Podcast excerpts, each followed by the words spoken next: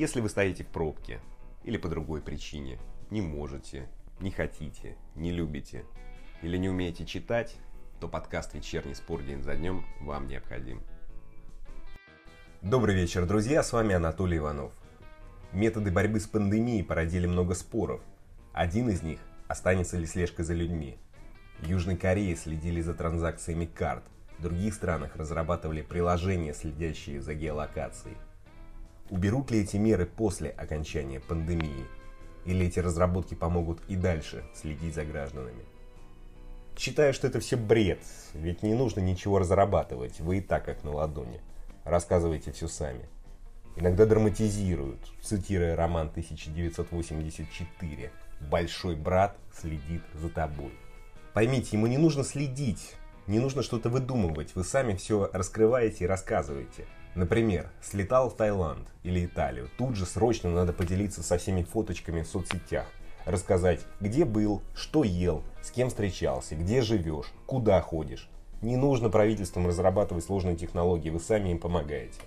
Если прежде человек действительно пытался скрыться, и раскрыть его было ну, проблематично, то сейчас делает все, чтобы про каждое действие знал весь мир.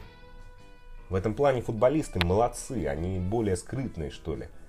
На месте Кокорина кто-то наверняка бы сфотографировал и выложил сумму счета в кафе и написал бы в Твиттер, например, «Сидим в Кофемании с Павликом, пьем виски. Тут какой-то Gangnam Style на нас криво смотрит». Ну да ладно, сегодня 3 апреля, и в эту дату произошли важные для спорта события. Например, в 1896 году основали La Gazzetta dello Sport. Это издание знают даже те, кто не интересуется спортом а в 1905-м основали Бока Хуниорс. Тот клуб, по которому скучает Себастьян Дриуси. А в 1955-м Федерации футбола поддержали создание Кубка Европейских чемпионов. Ладно, перейду к новостям. Вот что будет в этом выпуске. УЕФА грозит федерациям исключением из Еврокубков. Передумают ли бельгийцы? Евгений Левченко считает угрозу УЕФА приемлемой. Пять клубов РПЛ предложили обнулить сезон, но обнуления, друзья, не будет, об этом заявил Пряткин. Леонид Слуцкий считает, что следующий сезон РПЛ может быть потерян. И разговор на тему слежки и безопасности. В Сербии жесткие меры дали результат. Заболеваний меньше. Разговор с Андреем Чернышовым о карантинных мерах, слежкой за людьми и многом другом. Чернышов работает в Сербии. Начнем. УЕФА грозит федерациям исключением из Еврокубков, если сезоны завершат сейчас. Вчера в Бельгии заявили о закрытии сезона и Брюгге признали чемпионом. На это отреагировали в УЕФА. Они отправили всем федерациям письма о том, что сезон надо доиграть, иначе федерации могут исключить из Еврокубков следующего сезона. Кто-то назовет такую меру шантажом, кто-то посчитает, что это правильно. Например, Евгений Левченко, бывший игрок голландских клубов, корреспондент спорта день за днем Антон Кудинов спросил его о санкциях УЕФА. Он ответил, я считаю это решение нормальным. Многие решения зависят не только от УЕФА и федераций. Дилемма в том, что в Голландии решение принимает не футбольная федерация, а специальный независимый орган RIVM, регулирующий проведение массовых мероприятий численностью более 100 человек. Федерация полностью полагается на RIVM, где работают в том числе специалисты и вирусологи и куча различных людей. УЕФА вправе делать свои запросы, но нужно учитывать, что футбольные федерации в своих странах не главный орган. Голландии, например, принять итоговое решение невозможно без участия IVM. Идем дальше, вернее ближе, в Россию. Сегодня прошла видеоконференция 16 глав клубов РПЛ, на которой обсуждали, что делать сезоном. По информации Спортэкспресса, 5 клубов выступили за обнуление сезона. Это, конечно, аутсайдеры. Сочи, Рубин, Ахмат, Урал и Крылья Советов. Но вы же помните про угрозу УЕФА, на нее отреагировал глава РПЛ Сергей Пряткин. Сказал, что обнуления не будет. На официальном сайте лиги опубликовали его послание. Вот что там сказано. У нас есть различные варианты по возобновлению, начиная с первых чисел июня и вплоть до середины июля, чтобы соблюсти рекомендацию УЕФА доиграть чемпионат до конца августа. Мы полностью поддерживаем эту идею и собираемся провести оставшиеся 8 туров, чтобы сохранить целостность соревнования и выполнить все обязательства перед партнерами клубов и лиги, сказал Пряткин.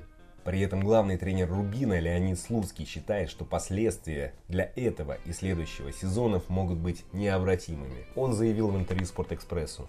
Мы уже во многом потеряли этот сезон. Я не знаю, в каком состоянии вернутся футболисты, если они два месяца будут только крутить велосипед и работать из дома.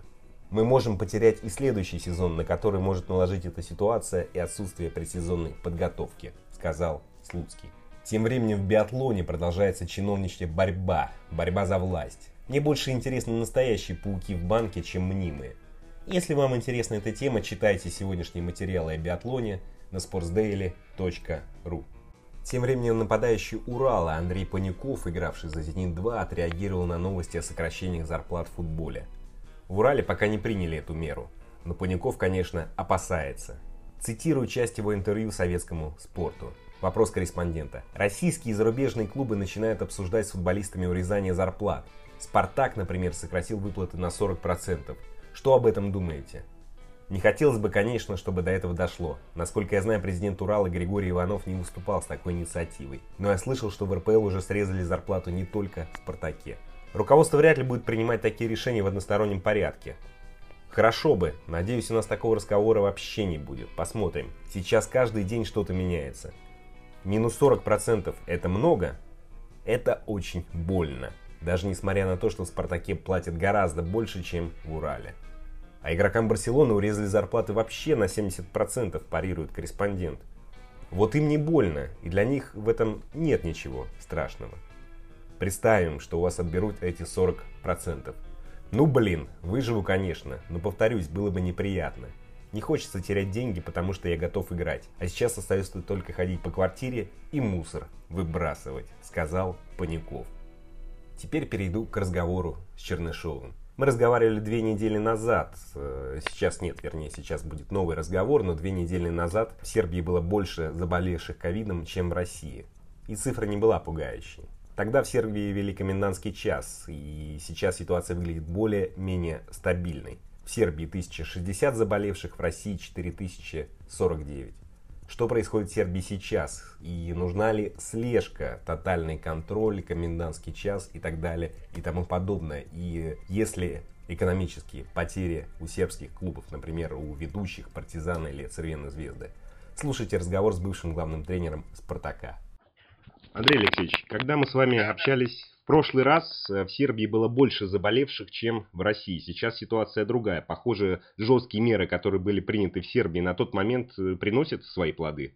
Ну, учитывая статистику, да, потому что стало и больше обследований, прилетели э, китайские врачи, которые привезли с собой оборудование, и стало больше возможностей обследовать э, население. И вот, э, конечно, выявляются э, случаи заражения, но не в таком э, объеме, как, э, например, в других соседних странах. Значит, те меры, которые применяет президент и правительство, они действительно действуют. Вот, хотя попался вчера было выступление президента страны Александра Вучича, он сказал, что э, предстоящая неделя ожидается самой такой сложной и самой неприятной, потому что, ну вот, видимо, э, есть информация у них, она, наверное, не доходит до общественности, что число, наверное, зараженных все-таки больше и могут быть вот какие-то серьезные последствия именно в эту неделю. Хотя перед этим тоже было выступление и предполагалось, что и предыдущая неделя может быть э, серьезной. Но я думаю, что вот эти меры, которые предприняты президентом и правительством, они сыграли роль в том, что все затормозилось и наоборот э, будет теперь только улучшаться. Получается, в Сербии полагают, что правительство может скрывать или не знать истинное количество заболевших? здесь, вы знаете, это всегда так. Про ту же Германию говорят, что там э, столько вроде бы заболевших, а смертельных исходов очень мало. Это типа неправдиво. Но тут надо говорить о степени э, э, развития медицины, наверное, так же, как и в том же Израиле, и в тех странах, где медицина на очень высоком уровне, там, наверное, действительно умеют все это предотвращать или затормаживать эти процессы. Э, я думаю, что просто всегда правительство и руководство страны, они в таких вопросах перестраховываются. Лучше, ну так грубо говоря, с такими словами перебдеть, чем недобдеть, потому что вы сами знаете, если сейчас можно на, начать говорить об улучшении, о каких-то там высоких достижениях, то и народ расслабится. Наверное, в данной э, ситуации нужно именно все это в такой строгости делать и доводить до народа, что, может быть, есть улучшение, но не так, как хотелось бы, поэтому нужно продолжать соблюдать те меры, которые разработало руководство страны. Предыдущий раз вы сказали, что несмотря на комендантский час, остаются много несознательных граждан, которые нарушают. Таких людей стало меньше визуально? Ну, сейчас стало меньше, потому что еще ужесточили. По-моему, когда мы с вами разговаривали, комендантский час был с 8 вечера до 5, затем сделали с 5 вечера до 5 э, утра, а вот э, на прошлые выходные наблюдалось, что очень много людей, которые нарушали правила, они входили в парки, собирались большими группами и в результате руководство пошло на ужесточение мер в выходные дни. Например, завтра, как сейчас начинается в час дня и будет длиться до 5 утра понедельника. Вот это именно связано с тем, что в прошлые выходные э, было очень много нарушений, и в связи с этим вот на эти выходные меры ужесточились. Получается, сознательность граждан ни при чем, все дело в жестких мерах, можно об этом говорить. Эти меры, может, действительно э, жесткие, хотя в других странах вообще, я считаю, есть карантины, где люди могут выйти на улицу только по необходимости, либо в аптеку, либо в магазин. Все-таки э, здесь ты с 5 утра до 5 вечера можешь э, спокойно передвигаться. Естественно, все э, закрыто, кафе, рестораны, развлекательные заведения, только работают продуктовые магазины и аптеки. Но наблюдая вот по своему району, я вижу, что именно вот после пяти вечера никого на улице не наблюдается. То есть все-таки люди тоже э, понимают о том, что эти меры приняты, они действуют и нужно их э, соблюдать. Но вы сами знаете, что есть всегда какие-то нарушители, нарушители правил, нарушители закона, они всегда будут э, существовать. В мире разрабатывают приложения, которые помогают следить за передвижениями людей. Якобы это поможет в борьбе с пандемией. Вы считаете такую меру правильной или это все-таки перебор, такая слежка? Ну а кто вообще будет следить за, где это будет все происходить, кто будет это наблюдать, мне пока это непонятно. Когда закончится эта пандемия, это приложение уберут, это на время этой пандемии будет введено, или это будет дальше продолжаться? А вот в этом главный вопрос и состоит, что, что, что будет ну, дальше. Вот, вот э, в том-то и дело, что все какие-то эти благие намерения, они потом, э, э, мне кажется, переходят уже границы и неуместные. Поэтому на каком-то этапе вроде бы нам говорят о том, что это во благо ваше делается, а в результате это может, ну, какой-то тотальный контроль перерасти. Мы и так уже сейчас достаточно, я считаю, контролируемый, и везде находятся камеры, и отслеживаются, наверное, все мобильные телефоны, если это надо. Поэтому, ну, какие-то, мне кажется, до, дополнительные меры вот в этом плане наблюдения за людьми уже не нужны. Нужно, наверное, с этими вирусами, болезнями бороться по-другому. Это должны быть строиться совершенно, совершенные, более совершенные клиники, больше денег и средств вкладываться в медицину, в обучение медицинского персонала, в разработку новых лекарств, а не в эти приложения. Я думаю, что деньги, которые потратятся на это приложение, могли бы вот уйти, э, наверное, в медицину и на разработку каких-то э, вакцин. Согласен, это абсолютно точная, да, правильная здесь, точка зрения. Да, уже мы и так достаточно под колпаком. Следующий вопрос. Не только спортивные клубы, но и другие организации терпят убытки. Какова ситуация у вас в «Динамо» и лично вас как затронул кризис? Вы продолжаете работать или с какими-то ограничениями, в том числе финансовыми?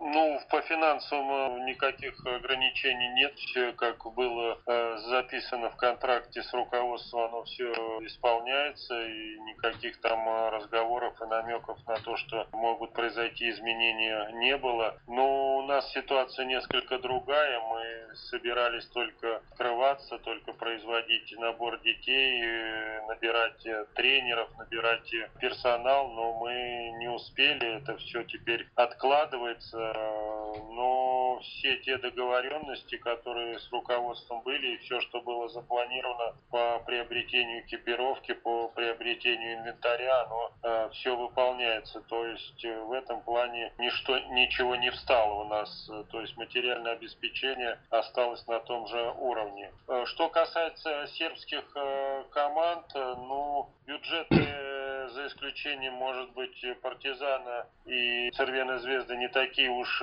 большие, и пока ни о каких таких моментах э, закрытия, банкротства или ограничения не было информации. Более того, клуб такой у нас есть частный клуб э, Чукарички из Белграда. Президент э, клуба до июня месяца выплатил всем сотрудникам, персоналу и футболистам зарплат. Вот. Остальные клубы, ну, насколько я общаюсь, у меня есть информация, пока платят э, зарплаты и не предвидится, нет информации о том, что могут произойти какие-то изменения. Ну а что касается Партизана и Цервена Звезды, это клубы, которые э, близки государству, я думаю, что их вообще никак это не коснется. Спасибо Чернышову, он высказал отличную идею. Лучше вместо трат на слежку развивать медицину, направить эти деньги на медицину. На этом все, друзья. Спасибо. Встретимся завтра в это же время. И по традиции, напоследок, прекрасная музыка. Сегодня Сергея Рахманинова. Давай, Сергей.